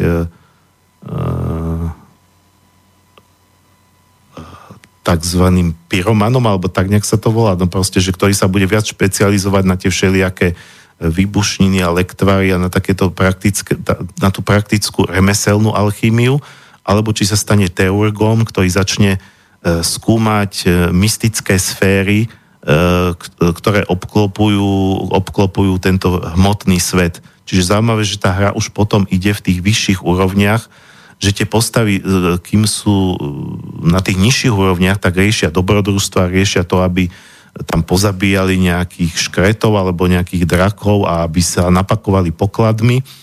A v neskorších fázach hry pri vyšších úrovniach už ich tá hra vedie k tomu, aby hľadali napríklad zmysel života. Tam už potom aj ten pán Jaskne by si mal vymyslieť nejaké náboženstva, ktoré sú v tom svete, nejakú mystiku okolo toho. Proste, že už tie postavy sami zistia, že už majú toľko napríklad zlata, že už ďalšie zlato nemá význam. A proste tá hra, ten pán Jaskne by si mal vymyslieť niečo treba, ako funguje rovnováha dobra a zla v tom svete.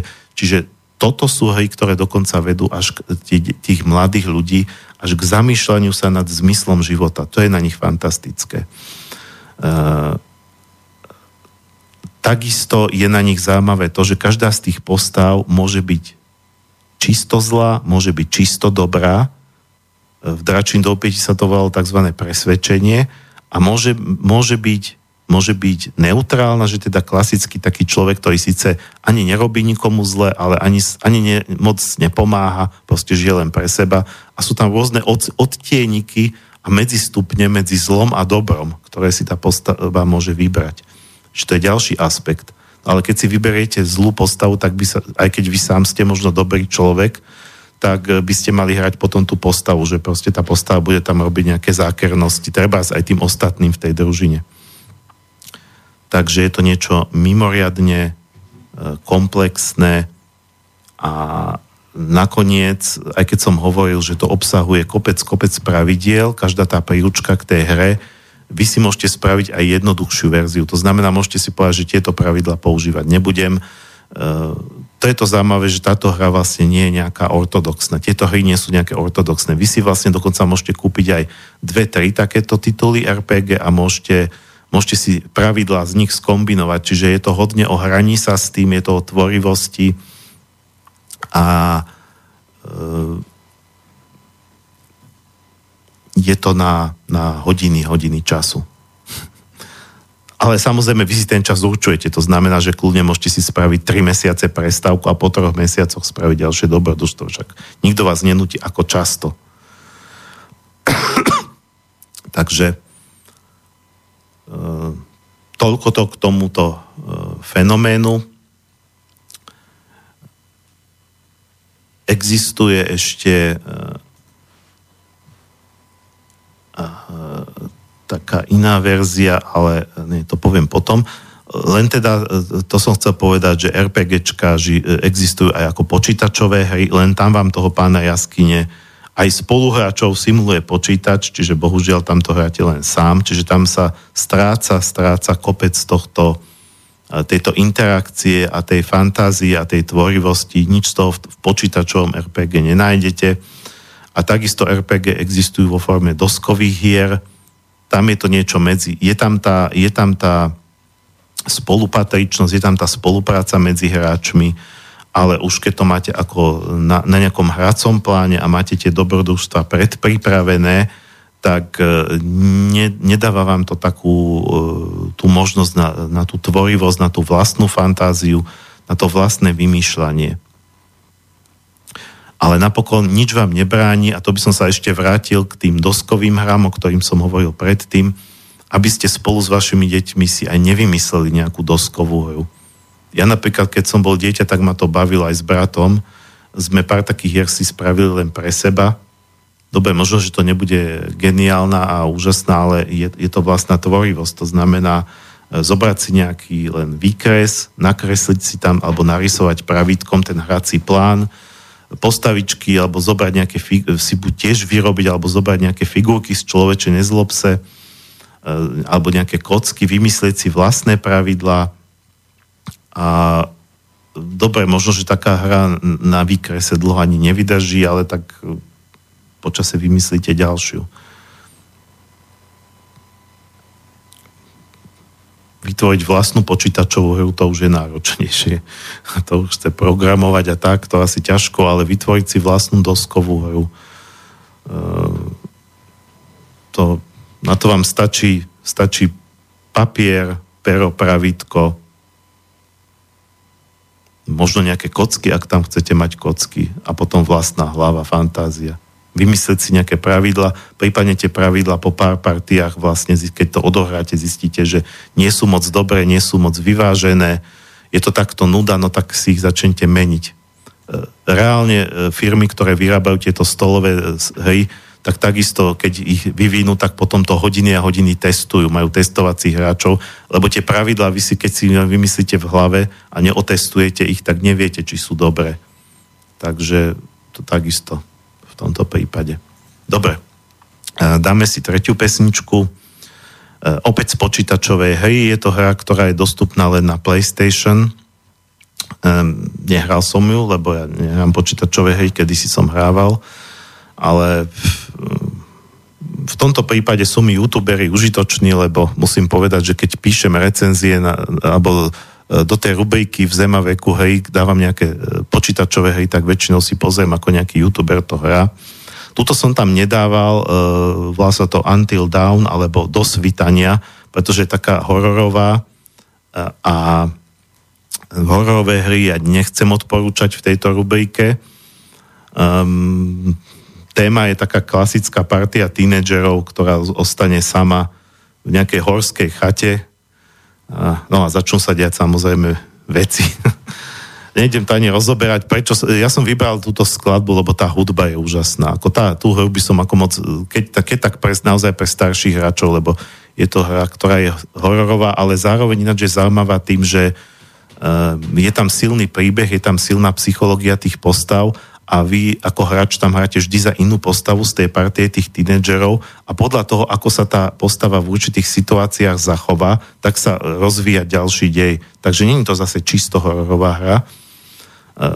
Možno, že istým spôsobom je aj zaujímavá. Ale tým, že je tam teda ten motív smrti, teda tí tínedžeri sú tam vraždení nejakými geneticky zmanipulovanými monštrami alebo čím, tak, a toto je nejaká vraj stará skladba, tradičná, neviem, anglická, alebo aká, ktorá bola naspievaná pre túto hru, ako ide pri úvodných titulkoch a volá sa to O Death, alebo O Smrť. Je to ako keby taký dialog človeka so smrťou. A toto som nečakal, že takáto hlboká skladba sa niekedy objaví v počítačovej hre, čiže aj tento svet niekedy prináša prekvapenia. Takže dáme si túto skladbu a potom sa dostajeme do záverečnej časti.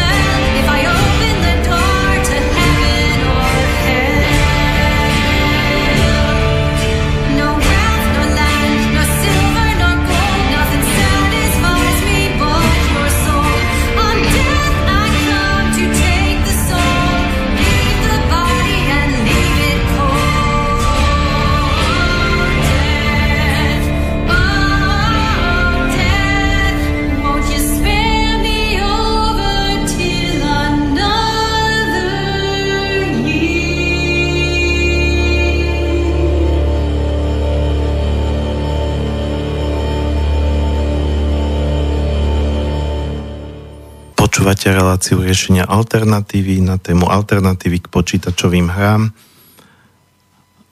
Pokiaľ nechcete len počúvať, ale sa aj zapojiť vašimi poznámkami, otázkami, čímkoľvek, môžete na 0951153919 alebo studio@slobodnyvysielac.sk a máme tu mail, takže poprosím prečítať. Áno, poslucháč Vlado nám napísal do bratislavského štúdia. Dobrý deň. Keďže máte vzťah k šamanizmu a šamanským technikám, treba poznamenať, že najlepšou virtuálnou hrou je zvládnuť bdelý sen, alebo inak lucidné snívanie. Ak to zvládnete, vytvárate si realitu podľa svojho želania a máte v nej rôzne zázračné schopnosti, aké vás len napadnú. Navyše, je to prvým krokom k rôznym stupňom astrálneho cestovania a skutočného poznávania tzv. Reality. Je to aj prvým krokom vymanenia sa z Matrixu. Napísal poslucháč Vlado. Dobre, to nesúvisí. Aj to nesúvisí, aj to súvisí s touto témou.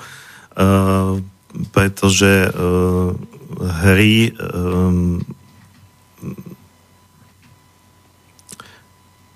ja osobne si myslím, že napríklad to, že som hrával konkrétne tie RPG hry, tak ma to priviedlo potom k tým šamanským technikám. Pretože áno, istým spôsobom šamanské techniky sú ako keby aj hrou, alebo teda ale už teda akoby v duchovnej realite, teda nie také len fantazínej, hoci z pohľadu týchto domorodých kultúr vlastne medzi fantáziou a realitou nie je rozdiel. Proste všetko je realita. Už keď si na niečo pomyslíme, tak je to realita. A to nakoniec v zhode s týmito starými duchovnými technikami už začína tvrdiť aj kvantová mechanika alebo kvantová fyzika, hoci nie všetci kvantoví fyzici si to vlastne uvedomili. Pre mňa tí uvedomelejší sú tí, čo si to uvedomili, že vlastne kvantová fyzika dokázala, že myšlienky vytvárajú realitu. Lucidné snívanie osobne s tým skúsenosti nemám, viem o tom. Určite je to skvelá vec, ale veľmi náročná. Čo ja viem, poznám človeka, ktorý sa tým zaoberal systematicky niekoľko rokov a nedostal sa ani k prvému stupňu toho, že by mu začali tie lucidné sny fungovať, čiže to je naozaj veľmi trpezlivá, každodenná práca pred spaním, ale zase verím, že sú aj ľudia, ktorí sú možno na to nadanejší a teda dokážu to skôr. Každopádne ja istým spôsobom so snami pracujem, toľko môžem povedať. Nechcem to teraz rozvádzať, lebo to by bolo... No, ale dobre, ďakujem za inšpiráciu, možno spravím niekedy špeciálnu reláciu len o snoch.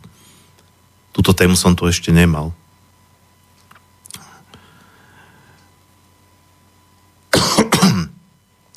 Dobre.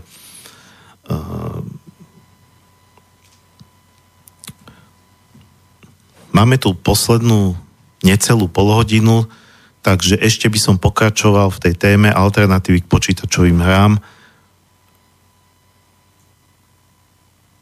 Spomenul som teda alternatívy v rámci počítačových hier ako takých krátko, potom som hovoril o spoločenských doskových hrách, potom o RPG hrách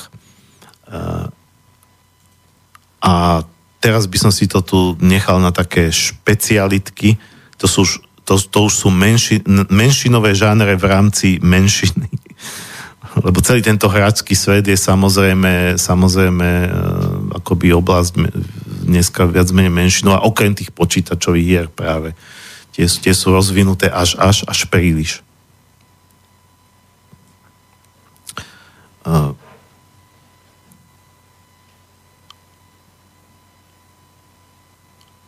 Takže jedna z takýchto alternatív sa volá LARP. Teraz si neviem spomnúť, čo tá značka znamená. L-A-R-P, LARP. Môžete si to skúsiť vygoogliť. Existujú LARPy aj na Slovensku, alebo LARPové skupiny. Možno, že by niektorá z tých skupín zaujala aj trebárs vášho potomka. LARP vychádza práve z týchto RPG hier, ktoré som spomínal pred pesničkou, ale s tým rozdielom, že sa to nehrá sa to za stolom, ale reálne v teréne. Čiže k tým vlastnostiam tých klasických RPG hier sa ešte pridáva aj fyzička. Čiže podľa mňa je to super alternatíva z toho pohľadu, že tí LARPoví hráči sa aj hýbu.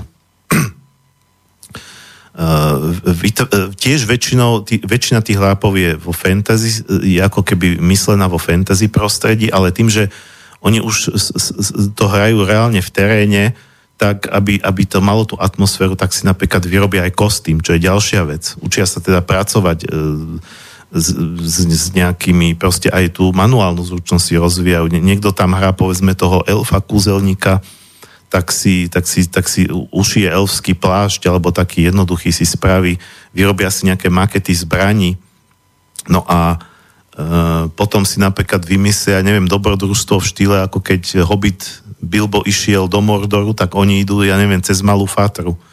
Ale proste v tých predstavách idú z jednej ríše do druhej a po ceste plnia nejaké úlohy, čiže zase sú tam ľudia, ktorí sú hráči, ktorí hrajú hrdinou a tam nestačí jeden pán jaskyne, tam už je potom akoby organizačný tím, ktorý im to dobrodružstvo pripraví.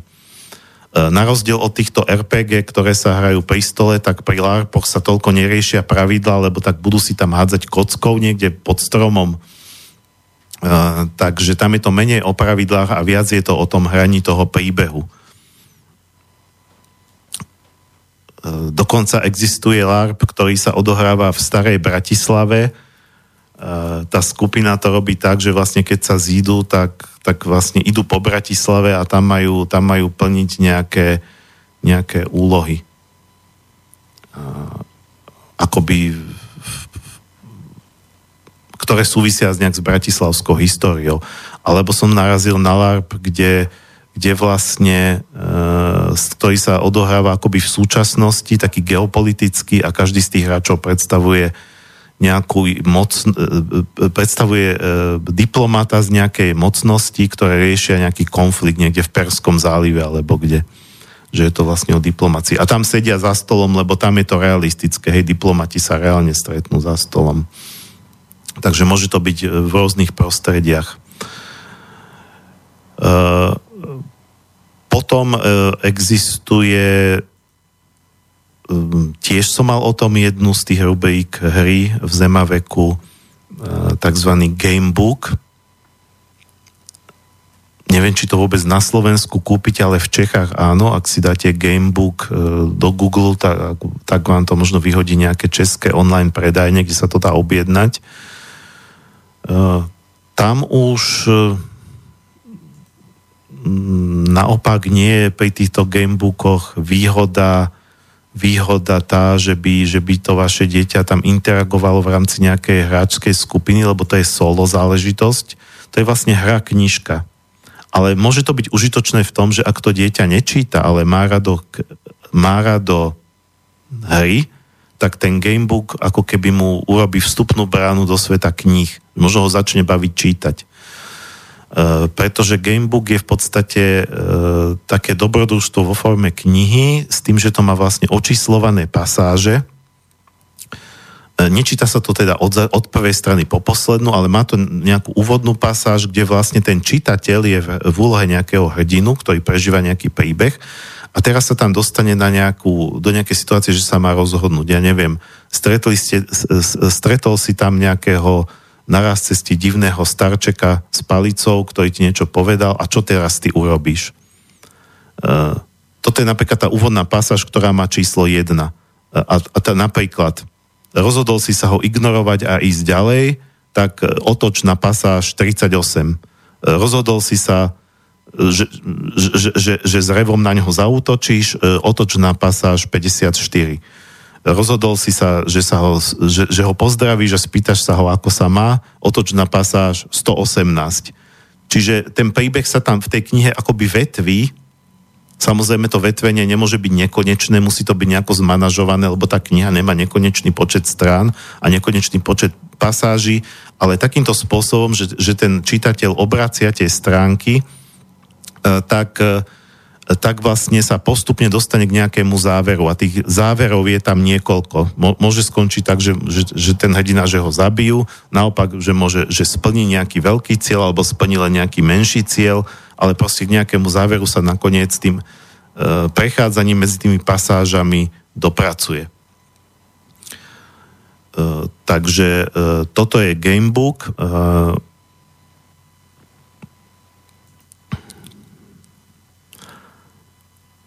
Možno stojí za to vyskúšať, tiež som to v tej rubrike spomínal, takzvaný escape room. To je ale už trošku drahšia záležitosť a to nie je na pravidelné hranie, to je proste ako taká atrakcia, ktorá v rámci zážitku stojí za to. Existujú escape rooms aj v Bratislave, myslím si, že aj v iných slovenských mestách.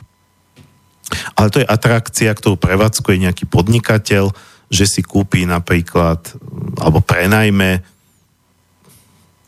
nejaké podzemné priestory, ktoré sa ani nevyužívajú, väčšinou sú to nejaké podzemné priestory v nejakých bývalých kočikárniach alebo čo v pivniciach a tam vlastne jednu alebo dve alebo niekoľko miestností, ktoré zariadí podľa toho dobrodružstva, čiže reálne sú tam fyzické predmety. Trošku, ak si pamätáte na tú pevnosť Boyard, na ten slávny francúzsky seriál Na zámku na ostrove, kde tí hráči niečím prechádzali, tak to trošku pripomína.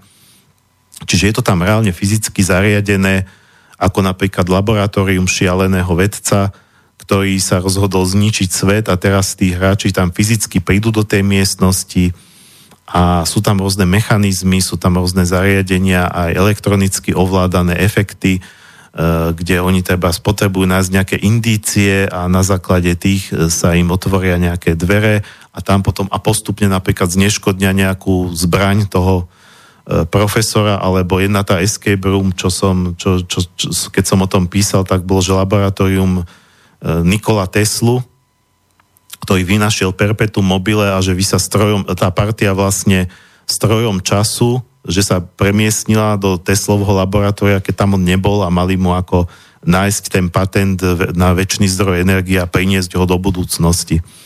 A stihnúť to, kým sa ten Tesla nevráti. Takže tam nejako beží čas a keď ten čas uplynie a dovtedy to nestihnú, tak ako hra končí, musia ísť von. Majú na to napríklad 45 minút alebo 60 minút. A teda to dobrodružstvo stojí ako dosť peňazí. No, sú to radovo desiatky eur za takéto dobrodružstvo a preto je lepšie, keď ide väčšia partia, že sa to rozloží, tie náklady. Tá náročnosť samozrejme sa tam aj nastavuje podľa počtu tých hráčov alebo tých ľudí, ktorí do tej miestnosti idú. Takže toto je možno len také nejaké... Je to iné, ako zažiť to za počítačom, je to niečo také, čo môže, keď napríklad idú takto rodičia s deťmi, že je to ako jedna z možností spoločného strávenia času, ale je to len také raz za čas. Nie je to niečo... také ako pravidelné. No a vidím, že som to prešiel trošku nejako rýchlo, lebo som vlastne vymenoval som vlastne všetky možné druhy hier alebo týchto alternatív, ktoré mi napadli, a pretože som sa bál, aby som to stihol za tie 2 hodiny, tak som sa snažil zbytočne to neobkecávať len tak nejako akurát. Takže ešte máme nejaký čas.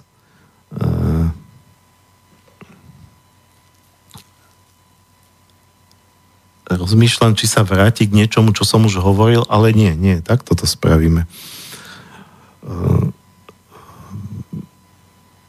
Pochopiteľne, že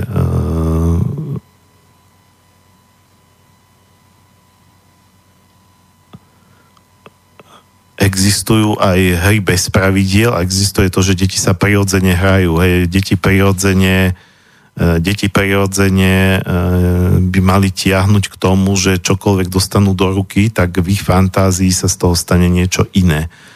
A pokiaľ vlastne tento svet virtuality a počítačových hier už pomaly tú fantáziu a predstavivosť berie, ale berú im to aj moderné hračky, tak možno by bolo dobre ich k tomu opäť sa snažiť nejako priviesť.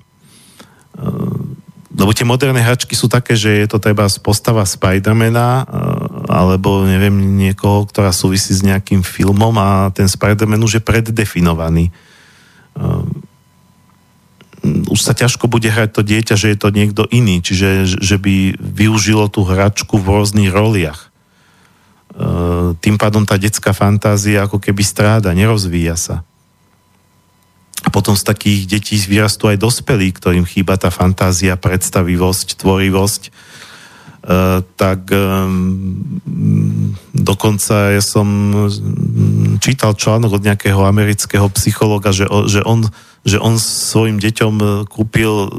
Dal im podvianočný stromček kartónovú krabicu, prázdnu. Tá krabica bol darček. Povedal, že toto máte viacúčelovú hračku, toto môže byť psia búda, môže to byť domček pre babiky, môže to byť čokoľvek si predstavíte. A tie deti to strašne bavilo.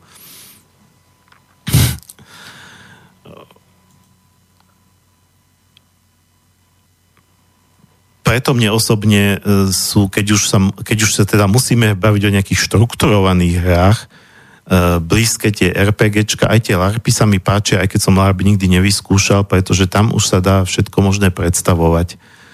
A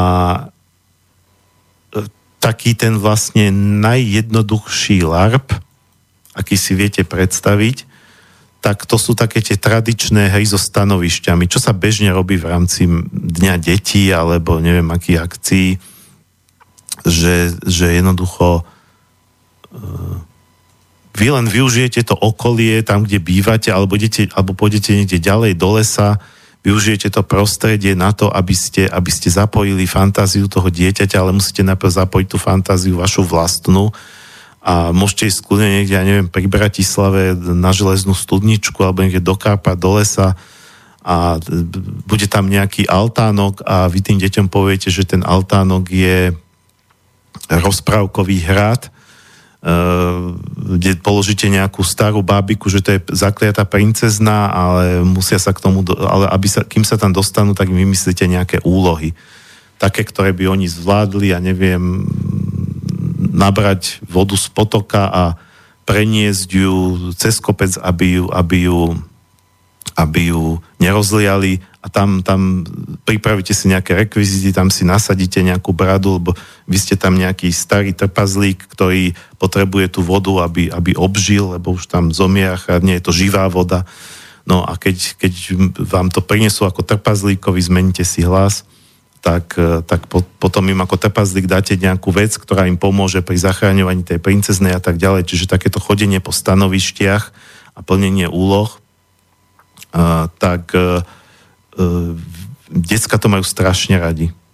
Pokiaľ, keď majú pocit, že je pred nimi, sú pred nimi nejaké výzvy a vy im to zariadíte ale v skutočnom svete. Preto ich bavia aj tie počítačové hry, pretože v tej počítačovej hre sa to decko cíti dôležité. Ako niekto, kto vlastne niečo plní, nejakú úlohu, pomôže niekomu, zachráni kráľovstvo, neviem čo, a naraz je proste dôležitý, ale vy im to môžete vymyslieť aj v rámci reálneho fyzického sveta a dokonca to spojiť možno aj s nejakými domácimi prácami. Tie úlohy môžu prebiehať aj u vás v byte a ja neviem, nakrájajú cibulu do varenia, pretože vy nevaríte len také obyčajné jedlo, ale varíte nejaký zázračný, neviem čo, pokrm, ktorý keď predniesiete kráľovi nejaké ríše, tak vlastne ten kráľ slúbil nejakú odmenu. A to môžu byť kľudne len nejaké papierové mince, proste čokoľvek, ako deti sú vďačné, keď dostanú ako odmenu len niečo proste majú pocit, to nemusí byť hračka za 100 eur. Zbytočne my do tých detí investujeme, čo by sme nemuseli. Ja viem, že to častokrát máme pocit, že my takto nevládzeme sa tým deťom venovať, ale to sa nemusí vždy. Oni pokiaľ dostanú takéto podnety, tak začnú vymýšľať aj samé od seba. Na budúce si to zorganizujú aj bez nás. A ešte ideálne, ak sa podarí vytvoriť nejakú širšiu partiu, že sa dá dokopy viac takýchto rodičov, tým pádom raz potiahne jeden, potom potiahne druhý a keď bude tá širšia partia detí, tak tiež si navzájom môže dávať takéto impulzy a navzájom sa vlastne si aj vytvárať program, už aj bez tých dospelých. Aj keď chápem, že žijeme v časoch individualistických, už dokonca dnešní rodičia sú odchovanci práve počítačových hier, virtuálnej reality. Častokrát samým dnešným rodičom chýba vlastne tá fantázia, tá tvorivosť, takéto vymýšľanie. Ale preto hovorím, že by bolo fajn, keby sa aj dávali dokopy takéto rodičovské skupinky. Ja som v rámci už dávnejšie a mal som to aj v rámci doslovu k mojej rozprávkovej knižke o Zuzanke a mesačnej víle som navrhoval také niečo, že skúsme vytvárať niečo ako rodičovské kluby, kde by sa teda viacerí rodičia dali dokopy, prípadne aj starí rodičia alebo osamelí dôchodcovia, ktorým proste chýba nejaký zmysel, tak to by získali zmysel, že možno sa budú môcť nejakým deťom venovať a vlastne tá skupina dospelých a skupina detí, ktorým by tá skupina dospelých vytvárala nejaký program, prípadne by jeden postrážil celú tú skupinu a ostatní by mali v tom čase voľno, mohli by si od tých detí oddychnúť. Čiže taká tá svojpomoc rodičovská Bohužiaľ, tento môj projekt nevyšiel, aj preto seba kriticky hovorím, že som málo času a energie tomu venoval, lebo keď tá knižka bola nová a vyšla, tak sa mi dokonca ozvalo pár ľudí, aj z Bratislavy, aj z Košíc, aj z Banskej Bystrice. Áno. Že by to teda radi. Ale není všem dnům konec. Možno raz niečo takéto aj sám skúsim ešte ďalej potlačiť. Trošku som uletel, ako som hovoril, že máme ešte čas, teraz máme naopak málo času, takže ja sa s vami lúčim, milí poslucháči, želám mne aj vám, aj vašim deťom len to najlepšie, nech sú z nich dobrí ľudia. Posledná skladba je z počítačovej hry Ori and the Blind Forest, alebo Ori a slepý les, je to taká práve jedna z tých počítačových hier malého nezávislého štúdia, krásny poetický príbeh o malom lesnom škriatkovi, ktorý sa snaží zachrániť čarovný les, ktorý chradne. A táto skladba je zo záveru veľmi poetická, krásna hudba, taká milá, keď už sa mu podarí ten les zachrániť a ten magický les zase ožíva. Takže toto si pustíme a ja sa s vami teda lúčim a lúči sa aj Martin Bavolár. Áno, prajem krásny letný piatok a krásny augustový víkend k tomu. Tak a na záver si pustíme pesničku. Všetko dobré zo štúdia Bratislava.